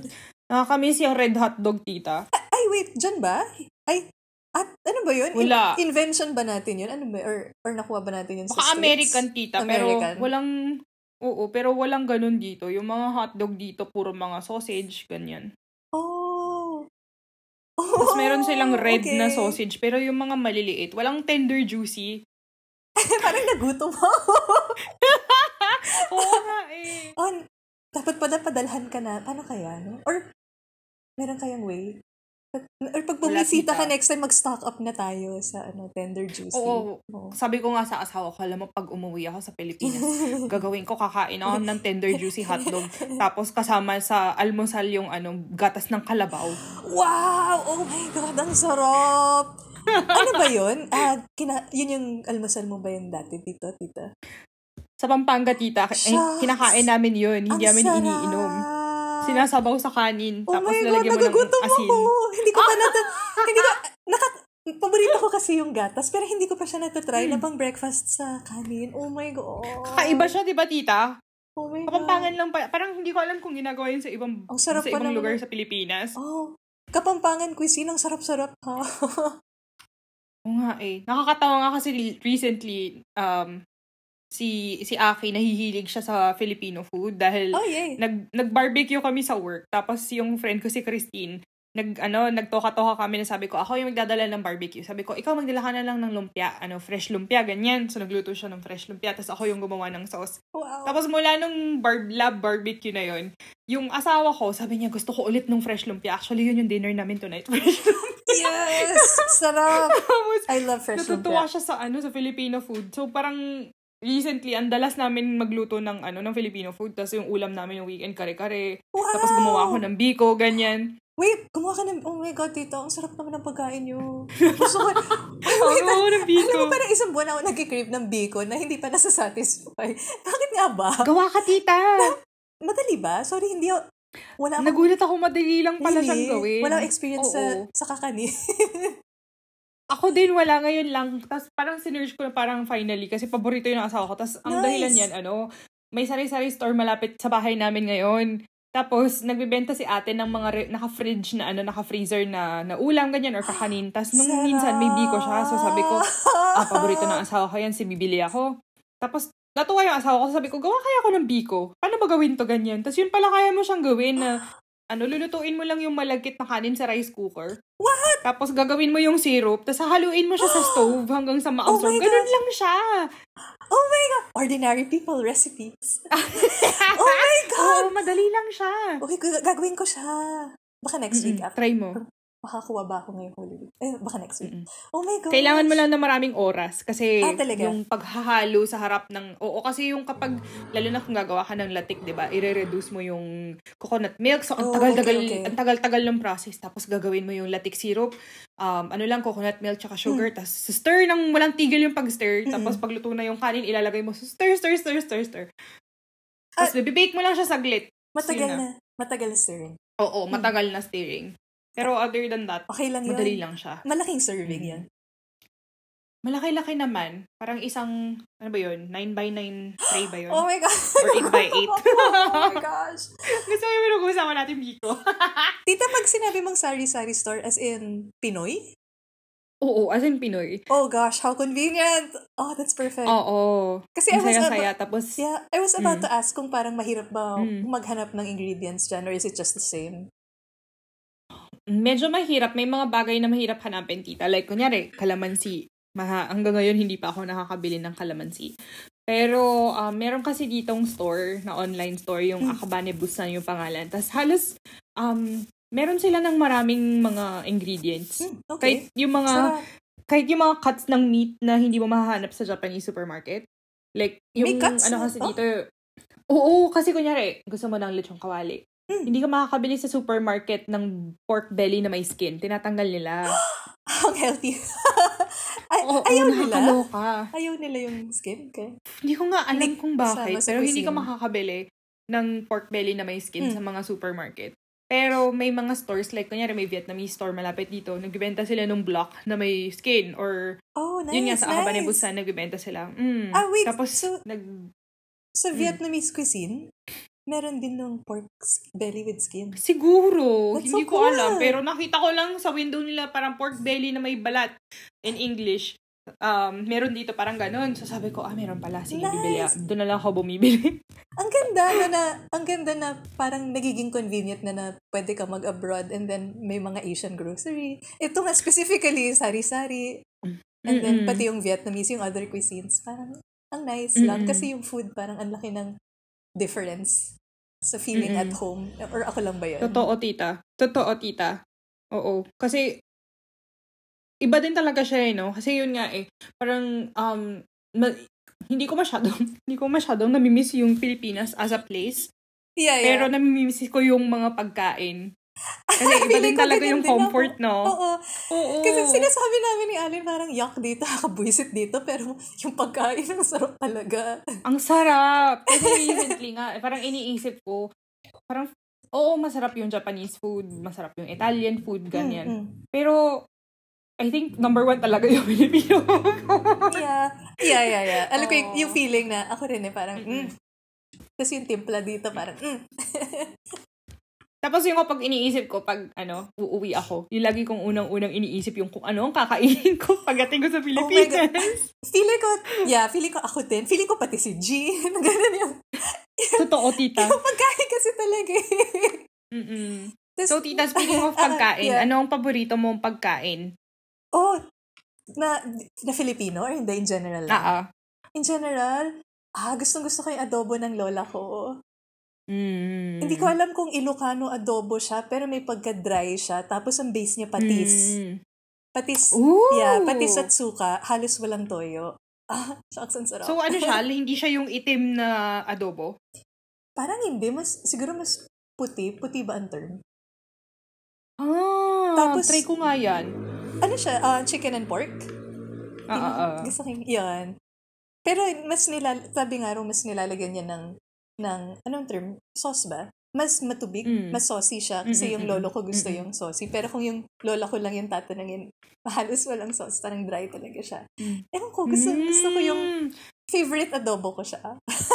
Oh, di ko pa na-try yan, tita. Ang na-try ko pa lang yung adobo sa gata. Oh, ako hindi pa. Okay, kamusta? Okay ba? Okay siya. Masarap. Mm-mm, Iba adobong pa. may gata, masarap. Mm. Fresh yung, fresh. Tap- siguro pag fresh yung gata, no, parang wow. Oo. Mahirap bumili ng fresh na gata dito. Feeling ko Ah, hindi talaga? posible. Ay, so, ano, uh, ano, canned. nakaka, yeah, nakakaan. Mm-mm. Mm. Tapos ano, second runner-up ko, adobong pusit. Puro adobo. Ang hilig ka sa adobo. gusto, gusto ko yung adobong pusit na itim yung, Mm-mm. yung sauce. Oo nga, no, mahilig ako sa adobo. Oo, comfort food ko din yung adobo eh. Pero kung minsan, ano, hit, hit or miss yung mga adobo ko. Minsan, nasosobrahan sa sabaw. Minsan Yeah, naman, ay- kulang yung sabaw. ay, ay, ano to, sa, sa labas? Sa mga restaurant? Hindi, Sa- dito. Ah, dito. Well, Mm-mm. oo. Yung mga minsan- luto ko. Mm. Nangyayari rin sa amin yan. Yung parang minsan ang Mm-mm. watery niya, ganyan. Oo. It happens. Oh well, it's still adobo. Totoo. Eh, yung asawa ko hindi masyadong mahilig sa adobo. So, madalang lang kami mag-adobo. Ako dati, ang Hmm. favorite ko na Filipino food, sinigang. So, ang dami kong Sinigang- sinigang, mix, talaga. actually. So, ay, dyan, meron ka ngayon. Oo, nung dumating si mama dito, ang dami niyang binaon sa akin. Yes! Uy, ang sarap kasi talaga. At saka, sobrang comfort food niya. Oo. Lalo pag winter, sabihin ko, malamig na, pwede tayong sinigang. Gano'ng kaasim ang, ang, ang sinigang yun? Maasim na maasim, tita. Ayoko ng mga Yes. ano lang, yung mga pabebe lang na asim. Hindi, kailangan. Asim ka talaga pag Yeah! agree. Ganun siya dapat. Oo, like kunyari, nakalagay dun sa ano, syempre wala naman sampalok dito. So, kunyari nakalagay dun sa pakete, isang litro ng tubig. Hindi, babawasan mo yun. Or dalawa yung gagamitin Tama. mo. Tama yan. Oh my God, tita, alam mo yung, alam mo yung ang lalanan niya pag parang yung lapak na, yung last na ng sauce dun sa pot. Tapos yung, yung asim talaga concentrated na. Oo. Wow. Yung asim at yung alat. Wow. Oo. I love it. I, lo- I love Pero ang favorite ah. ko na sinigang, ano, um, yung crispy na sinigang. So, gag- gagawa ka ng lechon kawali. Tapos yun yung What? ilalagay mo na harness sa sinigang. What? Hindi ko pa ata natatry to. Try mo. Oh my God, kumain kami dati parang, I forget aling restaurant, parang barbecue sinigang. Parang binarbecue muna yung meat, tapos sinig, naging sinigang. Masarap din naman. Ooh. Kasi parang may, alam mo, parang may roasted, almost black Oo. garlic flavor, ganun. Okay din. Oo. Ah, Filipino food, so good. Ah, alam mo, favorite kong sinigang ngayon, for some reason, Mm. yung salmon, yung ulo ng salmon. Oh. Ulo-ulo na sinigang. Mm. Dati hindi ako mahilig. Ngayon parang sarap na sarap ako. Nagbago na yung tastes mo. Oo nga ganyan. eh. One- May ganun pala na nag-grow din pala yung tastes. Totoo. Ako ngayon, parang last year, ilang beses lang ako nagsinigang. Mm. Ang, ang ayaw ko lang dito, tita, walang kangkong. May, ano alternative para spinach? Merong gulay dito, ang tawag sa kanya, komatsuna. Okay. Para siyang mustard leaves. leaves. Mm-mm. So, para siyang mustasa. Mas mustasa siya kaysa kangkong. Wow. May matapang ba ang lasa? Di naman. Medyo mapait. Parang yung mustasa din sa atin na pag nilagay mo sa sinigang, pag kinain mo yung, yung stem Oo. niya, mapait, di ba? Hindi katulad ng kangkong. Kangkong talaga sarap. Ang- Kaya, Wala ano, yun lang yung sad. Ano ba ang kangkong? Water, Water, parang water spinach? Or- Parang parang, yeah. Mm. Ah, so, ang weird, no? Kasi mamimiss. Yung kangkong parang simple lang siya, tapos wala siya masyadong flavor, tapos pwede mo siya itambak lang doon ang, ang dami-dami, tapos... Oo. Grabe no sa Pilipinas, kapag nagluluto ko sinigang, sasabihin ng nanay ko, oh, bumili ka ng kangkong, isang bundle ng kangkong. Yeah. Hindi, hindi pwedeng isang bundle kasi mag-aagawan pa kami ng tatay ko. Ah, so kailangan dalawa, tatlo, dalawa. Apat. Oo, minsan tinatatlo ko pa. Kasi, kunyari, hindi man mauubos agad, di ba? Or Mm. ubos na. O dagdagan mo ulit yung kangkong. Totoo, tama, tama. Dapat dagdagan ng Oh my kangkong. God. talaga ng Kangkong is life. Mm. Tapos siguro third runner-up ko binagoongan. Ay, tita, number one, number one yan ng asawa ko. Actually, hindi yung Really? binagoong. Number one niya bagoong. really? Mm-mm. Ang kulit. Ito nga, di ba nagkare-kare kami? Tapos sabi niya sa akin, ano, kare-kare is only an excuse to to eat bagoong. Yan pala yung gusto niya. Yung habol niya talaga, yung bagoong. Oo, ang hilig niya sa bagoong. Tapos ngayon nagpapanik siya kasi paubos na daw yung bagoong. Sabi ko, okay lang, bibili lang tayo. Madali lang naman bumili yung bagoong dito. Tama yan. Ta- gusto ko na-stress siya. na-stress siya. Oo, sabi niya, wala na tayong bagoong. Kasi niya sa drawer. Sabi niya, wala na tayong bagoong. Oo, kailangan ano, palitan na bago maubos. Sarap din ng Mm-mm. kare-kare, oh. Lahat pala masarap. ang sarap ko ng Di ba, no? sarap na. Grabe. Yung minsan, minsan makakakain ka, or kayo ba, gumagawa kayo from scratch ng kare-kare? Yung, yung minsan yung parang talagang napaka-peanutty, napaka-nutty ng, ng lasa. Mm-mm. Sa, minsan sa Oo, restaurant. kasi ground, ground Parang, peanuts wow, yung ginagamit. Ang, ang rich. Totoo. Ah, Ako ngayon, hindi na ako, hindi ko sinatsaga kasi mahal yung peanuts dito, hindi katulad saan. bakit? Mas Kaya- affordable. really? Mm, mahal ng peanuts dito. Ah. Tapos, um, syempre ma-effort kasi itotosta mo muna yun bago mo i-grind. So, Okay. peanut butter na lang ginagamit namin. Pwede rin, di ba? Di ba nilalagay din naman Mm-mm. siya talaga? Mm-mm, mm-mm. Sarap. Pero yun nga, dahil lumaki ako na yung gina- pin- pinapatrabaho sa akin ng nanay ko, bibili kami ng isang, yung maraming sugo. Tapos maliliit na packs yun. Tapos ako yung taga, Wow! taga pulbos ng, Tito, ng ang peanuts. ganda. Ang sarap ng, oh my God, ang sarap ng pagkain niyo. Ganon. Ngayon, ano, ngayon, dahil yun nga, ang hirap gawin nun, matrabaho. Tapos pag nagluluto ako, peanut butter na lang. Mm-mm. Tapos, um, So, y- nito, nagkare-kare ako. Nung mga first two years ko dito, wala kaming atswete. Okay, wow. So, sabi ko, paano ko pakukulayan yung Oo. kare-kare? So, nilalagyan ko siya ng turmeric. Mm. May Tapos hindi naman naaapektuhan yung lasa. lasa niya. Mm-mm. very, So, turmeric oo, tsaka makulay din yun. paprika. Mm-mm. Maano ba? May malakas ba ang lasa? Matapang ba ang paprika? Ano? Hindi naman. So, pangkulay lang talaga siya. Nice! Pero nung doon dumating si mama, sabi ko sa kanya, dala mo ko at swete. so, ngayon nung nagluto ako, ang ginagawa kasi ng nanay ko, gumagawa siya ng atswete oil. Pero Ang pinapaano niya yung atswete sa oil. Tapos hindi siya, hindi siya nag-expire kasi oil lang naman Yeah. siya, di ba? So, meron ako isang jar ng atswete oh, oil doon. perfect. So, nagluto ako ng kare-kare. Dami ko nilagay na atswete oil. Tapos sabi ko kay Wow! Aki, oh, tingnan mo yung kare-kare ko. Legit yan. May atswete oil. Yes! ang sarap nito. Ang atswete Totoo. oil ba, pampakulay lang siya or parang may nadadagdag din siyang parang umami? Parang pampakulay lang siya. Pampakulay. Hindi, ano, Mm-mm. hindi mahirap magdala ng food items to Japan. As long as walang animal product yata. So, hindi ka pwede magdala ng corned beef, ganun. Oh, okay, Although, okay. ang balita ko, may mga nakakapag-puslit. Pero sabi ko, ayokong i-risk. Medyo corned intense. i-risk. Medyo intense. Diba? For, for, for corn beef. Oo, medyo intense yun. Mm-mm. Tsaka bawal magdala ng, may mga hindi ka pwedeng ipasok na, like, fresh fruit, hindi ka pwedeng magdala. Okay, okay. Parang mga chichirya lang. yung oil nga, nagulat ako. Pwede pala. Pero yung, yung atswete oil, Mm-mm. Ah, hindi, ano lang yun. Dinala ni mama yung atswete na nakapack na dry. yung Ah, sweet seeds. ah, okay. So, dito na, so, dyan na ginawa pala. Dito niya ginawa. Okay, okay, Oo, okay. oo. Ah, alam ko dinala niya yung jar. hindi, hindi, hindi. Dito na lang yun. Tinuruan niya ako. Ah, yay. Actually, hindi niya ako tinuruan. Oo nga, hindi niya ako tinuruan. Ginawa lang niya. Oh, ang sarap dito. I'm Ah. happy na yung food nyo ngayon ay very, yung comfort food na Filipino. At yung Oo, ingredients, kayang nilutuin, di ba? ano, parang nandiyan na yung ingredients on hand. So nice. Mm-mm. Magugulat ka, tita, may ano dito, may, yung doon sa kung saan kami bumibili, may chicharon bulaklak. What? Wow. Oo. Wow. Meron nagbibenta Wow. sila nung parang gagawing chicharon bulaklak. Tapos Ah. bibilihin mo siya, mu- hindi siya masyadong mahal. Tapos nung first time namin yun bilhin, nagulat yung asawa ko. Sabi niya, ang linis. Linis ng bitukan na to. Tapos Tontuwa siya. Tapos, Sarap. ayun. So, nakakakain naman kami ng mga comfort Mm. food. Mm. May ano ba? May equivalent ba ang chicharon sa Japanese cuisine? Or hindi siya thing? Hindi, tita. Ayaw nila ng mga fatty. Ate, No. sobrang Mm. healthy talaga. Pero magugulat ka, tita. Di ba tayo kumakain tayo isaw? Mm-mm. Sila din, kumakain sila. Ang tawag nila sa mga innards dito, yung, yung offal, ang tawag nila hormone. Mm. Tapos, basta mga iba-ibang kung ano-anong parte ng baka tsaka baboy, kinakain nila. Kamusta? Sinubukan mo ba? Kamusta? Oo, kasi paborito yun ng asawa ko. Tapos nung minsan, nung, nung, nung before, nung, nung pandemic pa, tapos wala pang tao masyado sa Dotonbori. So, nakapunta pa kami ng Dotonbori nung mga empty pa yung Oh. streets. Ngayon, hindi na ganun. Bumalik na sa balik normal. Nagpunta kami sa Hormone Restaurant. Tapos, ang daming iba-ibang parts Ano ng, rin? ng baka yung Na- pwede mong itry. Naka-stick din? Ano, um, parang yakitori. Oh, wow! Ah, yakiniku. Wow, wow, wow. Mm-mm. Wow. Masarap. Feeling ko masarap. Masarap naman. Na, nagulat din ako kasi nung, nung muna, parang hindi ako mahilig masyado sa isaw, lalo ang isaw.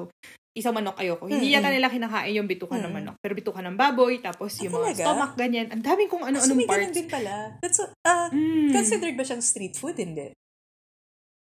Hindi. Ano siya. Pero, um, ni, maraming, maraming silang ways. Like, meron silang hormone nabe, like yung hot pot na hormone. Meron silang hormone yaki, no, so yakiniku, pero Oh, okay, nagsispecialize. Kunyari, may, may Ah, so may restaurant na nagsispecialize sa hormone. Sa hormone pala. Mm. Oh my God, gusto ko subukan. Masaya, tita. Para lang masubukan. Mm, try mo. Yan. Dalawin nyo na ako dito. Lahat na lang ng mga nakakausap ko sabi, dalawin nyo ako dito. yes! We will plan. Gusto tal siya si Alwin excited mag-Japan ulit. Nag-Japan na siya before. Tapos excited Oo, na nice na siyang siya nagpunta. Tokyo lang ata. With family. Mm. Tsaka Mount Fuji. Ayan, punta tayo, punta kayo ng ano, Kansai. Ay, yay! Tara! Mm-mm. Kakain tayo ng masarap. Mas mabait daw mga tao dito. Oo, Ano? Mas masarap mabait? dito. Mas mabait? Oo, mas mababait daw Ah, mga tao sa Kansai. eh. Ay, wow! Ay, kayo ba, Daw. tita? Ano? Madalas ba kayo mag-Kobe beef? Hindi, tita. Nako. Kahit sa taga-Kobe ako, minsan ko lang yan tinry yata. Ay, masarap talaga. Pero feeling ko overrated lang siya. Wow! Talaga? Kasi ano siya, yung tipong masarap siyang itry once in Mm. your life. Pero hindi naman siya life-changing eh. Ano lang Ah. siya, sobrang lambot niya. Ah, tapos okay. masarap. Oo, masarap. Pero, Hindi pang parang weekly, worth it ba? Na, monthly. oo, Hindi. hindi. Tapos hindi naman din sa Kobe pinapalaki yung mga baha na ginagamit sa Kobe. di ba? Oh, ba? Parang branding lang siya. Talaga ba? Mm. Oh, dear. Kasi dito, di ba, city yung Kobe. So, Mm, wala naman lugar dito para mag-farm ng baka. So, sa north ng prefecture Oh, okay. namin. Oo. Tas yun nga lang kasi pag sinabi mo na Hyogo beef, sabihin ng mga tao, ano yung Hyogo? Saan Oh, yun? no. So, mas recognizable si Kobe. Kaya Kaya, pala, kaya Kobe pala. beef yung tawag. Mm-mm. Branding lang siya. Ay, ganun din pala. Mm-mm. May ganon. Tapos, tinry lang namin siya sa, may, may Chinatown kasi dito. okay. Tapos sa Chinatown, may mga nagbebenta ng Kobe beef na ano lang, mga cubes or mga maliliit. Oo. Tinry ko siya nung nag-honeymoon kami dito sa Japan. Tapos parang, liit lang yun, siguro 100 grams. Tapos parang 1,500 yen siya at that time. Wow. Tapos parang ako, 1,500, ito na yun. Ganyan, sabi ko, Oh. hmm, hmm, masarap, pero hindi ko na uulitin. Mm, gets, gets. Mm-mm. Subukan lang talaga. Pero, totoo, Once, subukan lang yeah. talaga siya once, tas okay na. Nakakaloka. Mm-mm. Pero yun, tita, excited ako, ano, itour kayo. Yes! Ko, ang love lakas ko mag-offer ng magpaka-tour guide pag may Maganda mga tayo. kaibigan akong Botan- dumadating. Sige, please. Mag-botanical gardens tayo. Oo, tita, maraming botanical gardens dito. Tapos, yung pinupuntahan ko, hindi siya botanical garden, pero herb garden yung tawag. Mm-mm. Tapos, depende sa season, iba-iba yung makikita mo na bulaklak. Sarap. Ang ganda. Mm-mm. Sana may ganyan din Mm. dito. Totoo, tita. Kulang tayo yung ng pag kaninang oo, public nature. spaces. Kulang tayo ng nature, Oo. parks. puro Feel- tayo mall. Feeling ko nga kahit park lang, masaya na ako dyan. Totoo, tita. kahit hindi totoo. pa actual na, na botanical gardens. Oo, kasi yun yung sobrang na-appreciate ko dito na kapag naglalakad ako, di ba?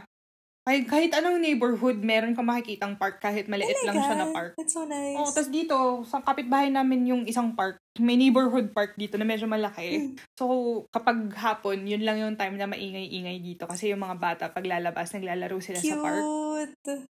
Tapos parang na- nalulungkot ako kasi pag naalala ko yung pamangkin ko na lumaki siya during the pandemic. Ah, shucks. So, kulong bahay lang Bahay siya. lang. Tapos wala din naman siyang option na saan siya dadalhin Oo, para oo, maglaro. oo. Wala namang Oo nga, park. no? Kasi kung may open space sana, pwedeng safe kahit na pandemic, no? Mm-mm. Oo nga, Mm-mm. no?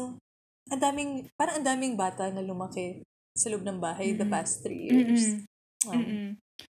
Nakakatuwa nga kasi pag, ano, madalas kasi sinusundo siya sa school ng tatay niya. Tapos kapag hindi available yung kapatid ko, yung susundo sa kanya yung lola niya, eh si mama hindi naman siya nagda-drive. So magta-tricycle sila. Tuwan-tuwa daw yung pamangkin ko Oh! mag-tricycle. At adventure eh, no? Oo. Fun, fun siya. Right? Parang siyang To think nung- carnival ride. Mm. Diba? Lalo na kung doon ka sa likod. Oh, what? Pwede ba siya doon? Ay, pwede na ba siya sa likod? hindi, hindi ba? ano lang yung personal experience mag sa likod, Oo, no? masarap sa likod. Diba? Feel, feel na feel ko pag sa likod ako. Mm-mm. So wait, tita, ano, um, late yata yung tanong na to, pero, Mm, sige, sige. anong, ilang, ilang taon ka na ba ngayon? oh my gosh, 34 na ako. Ah! Oh my God, halos magkasing edad lang pala tayo. Gan- Oo, eh, ganun ba? Oo. Kaka-35 ko lang this year. Ah, Oo, nung March tayo. nung March Oo, lang oo, din. magkasunod kami, Mm-mm. kaya tayo Pisces and INFPs. Yes. Wow. 34 So na, tita, ano gosh. naman? Oo nga eh. Um, how are you liking Oh gosh. being a 34-year-old? God, alam mo, honest answer, mas gusto ko siya kaysa 33. Hindi ko alam bakit. May, parang mas may sense lang ako of, kung hindi man optimism of, sa, na parang, this is probably a better year for me psychologically. Mm. Mm. Baka parang, Bakit kaya? Oo nga, eh, ah, feeling ko baka nagsisettle in na sa sa 30s. Parang medyo Mm. nagfo-fall away yung like yung anxieties na parang, shit, 30 na ako, wala pang ginagawa sa buhay ko. Mm. Tapos ngayon parang, 34 na ako, I don't care. Parang ganun na. Tita, I know!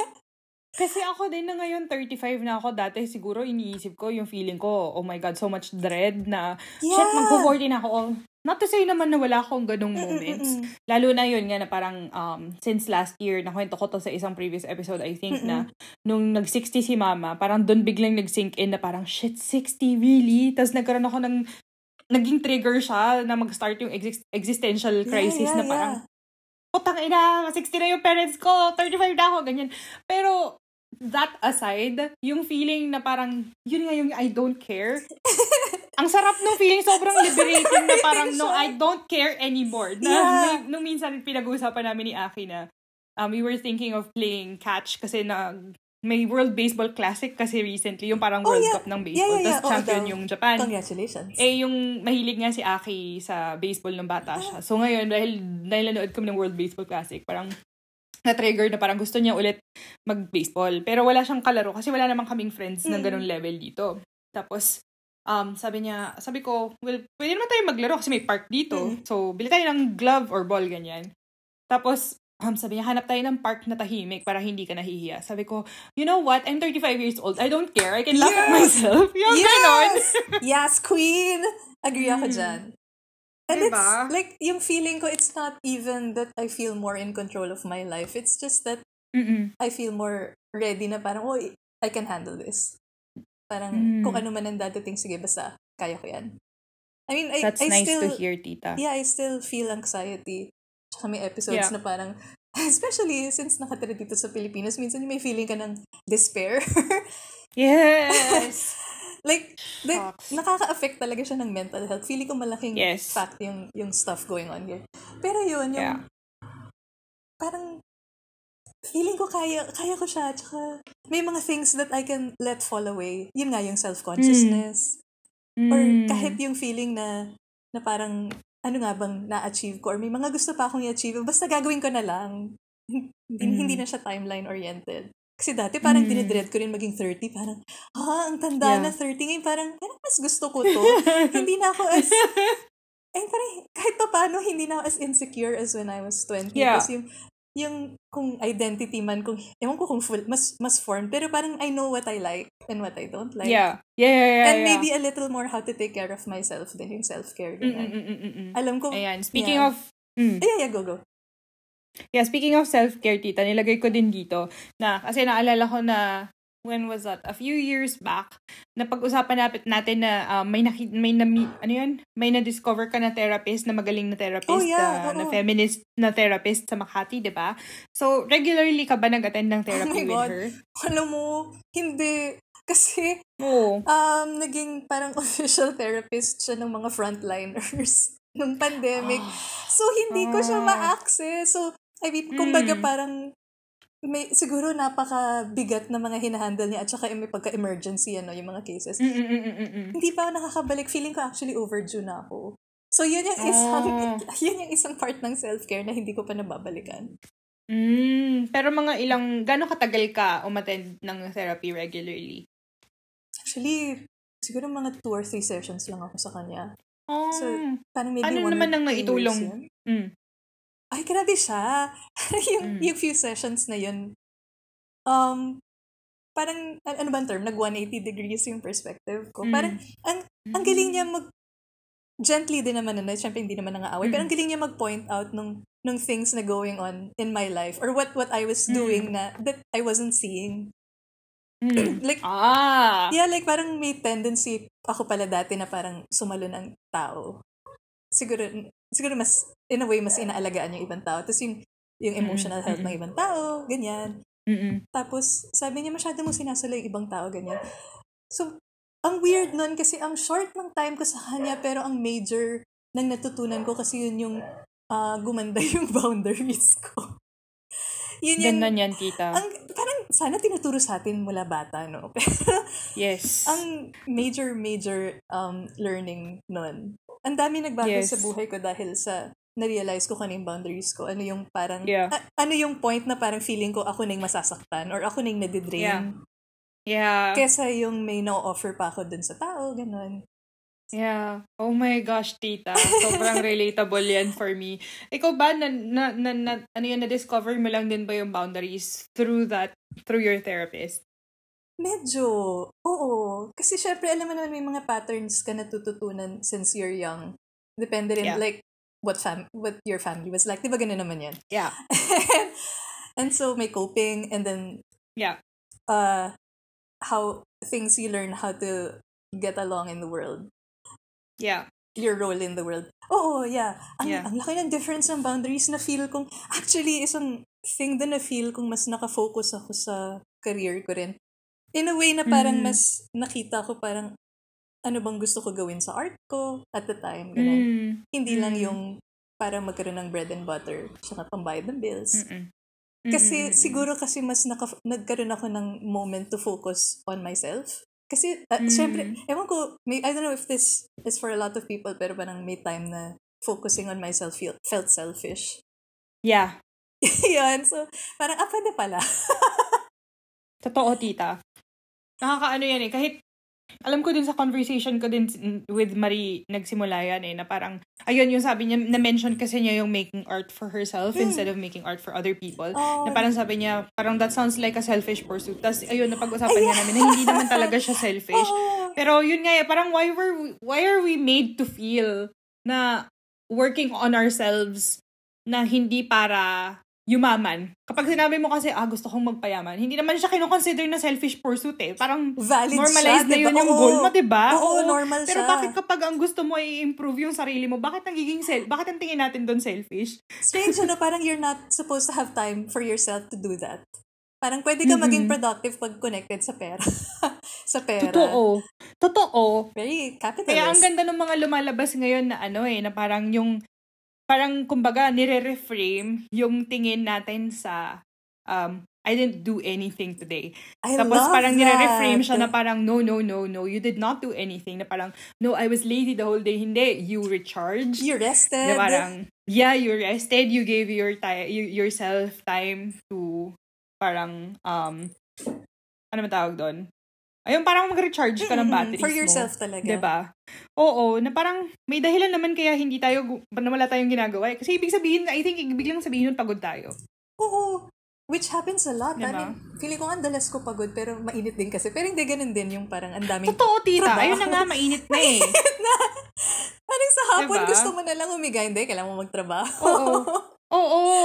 Diyos ko, tita, nung, nung not to say na hindi mainit dito, pero alam mo nung panahon ng pandemya, diba kulong bahay lang lahat tayo, tapos syempre dumating yung summer.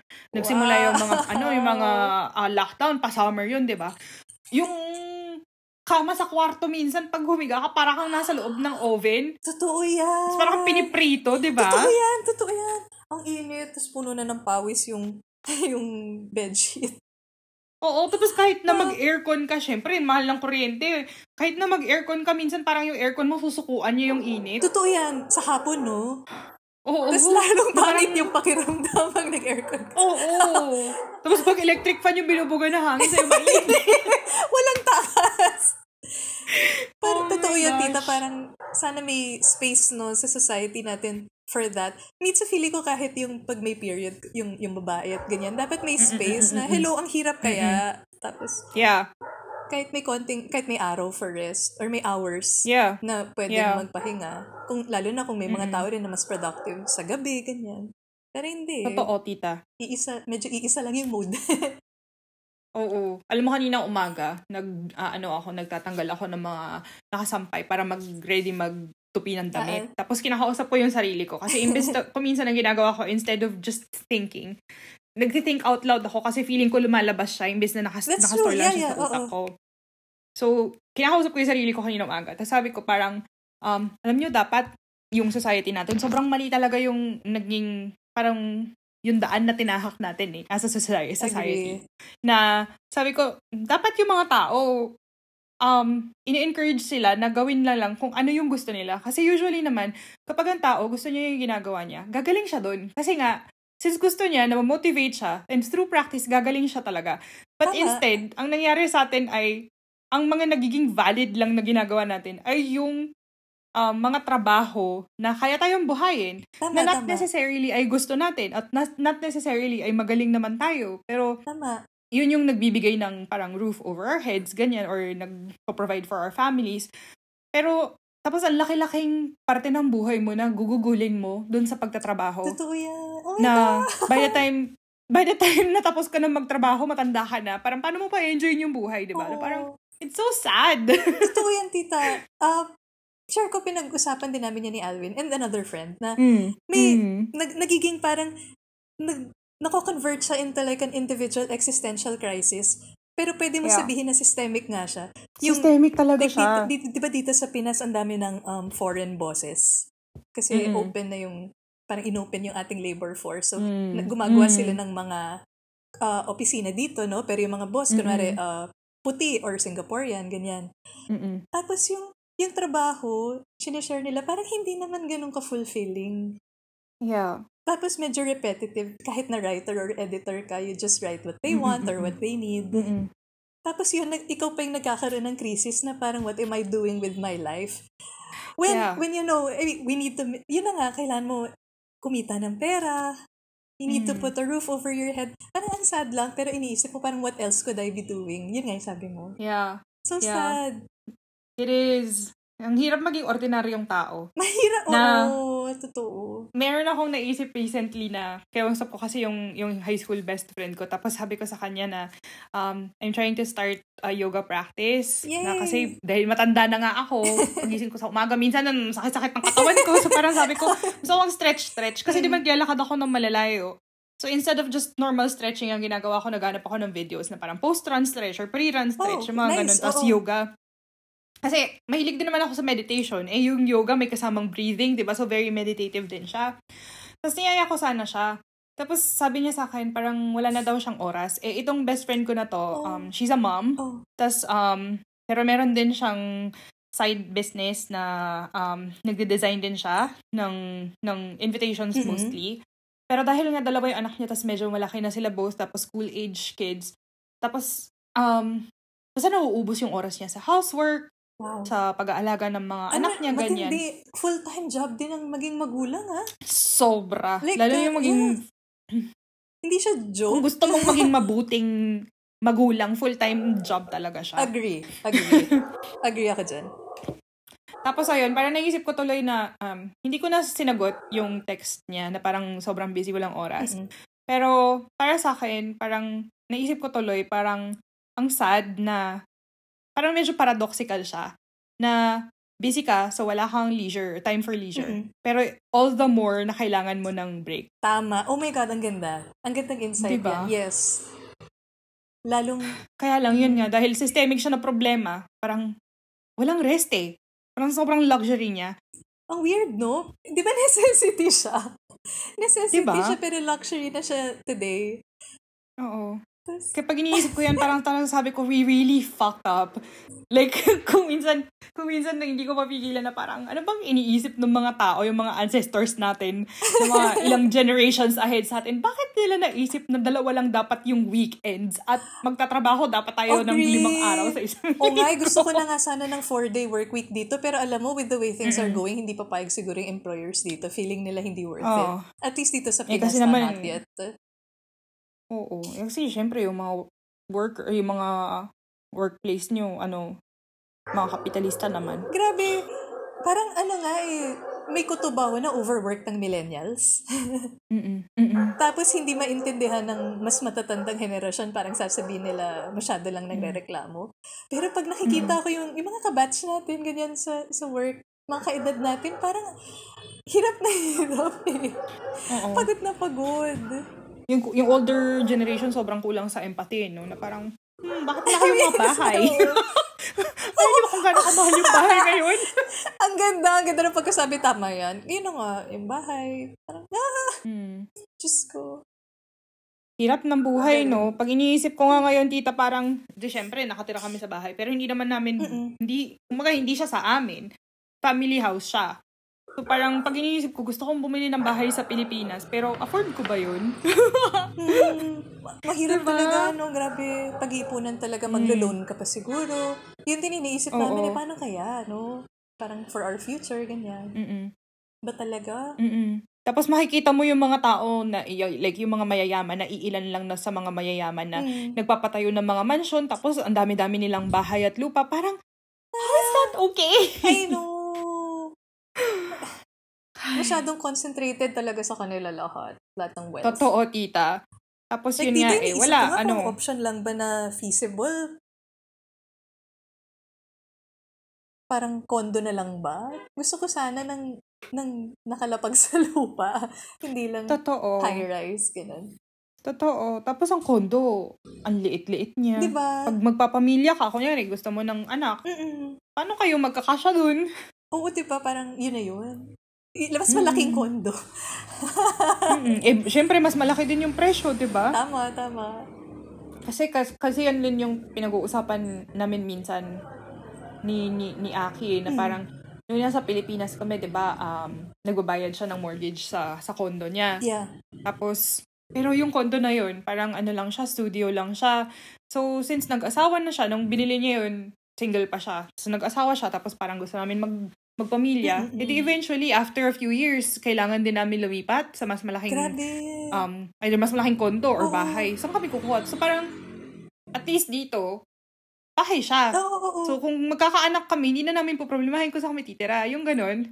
tama, tama. Pero, pag iniisip mo yun, no, na, yun nga, bak- bakit? Bakit ganito tayo? True, tito. Masyadong, masyadong mahirap ang life. Totoo. In this For ordinary society. people. Yes, for ordinary people. Mm.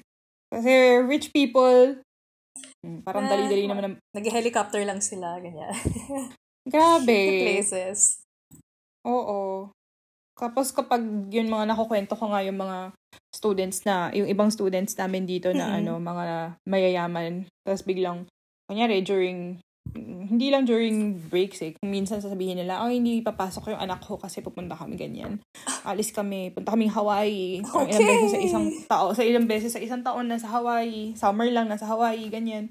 Tapos, anong ginawa nyo nung winter break? Kunyari ako, nasa bahay lang. Tapos sabihin nila, ah, nag-ski, nag-ski kami sa Hokkaido. Yung mga ganun ba?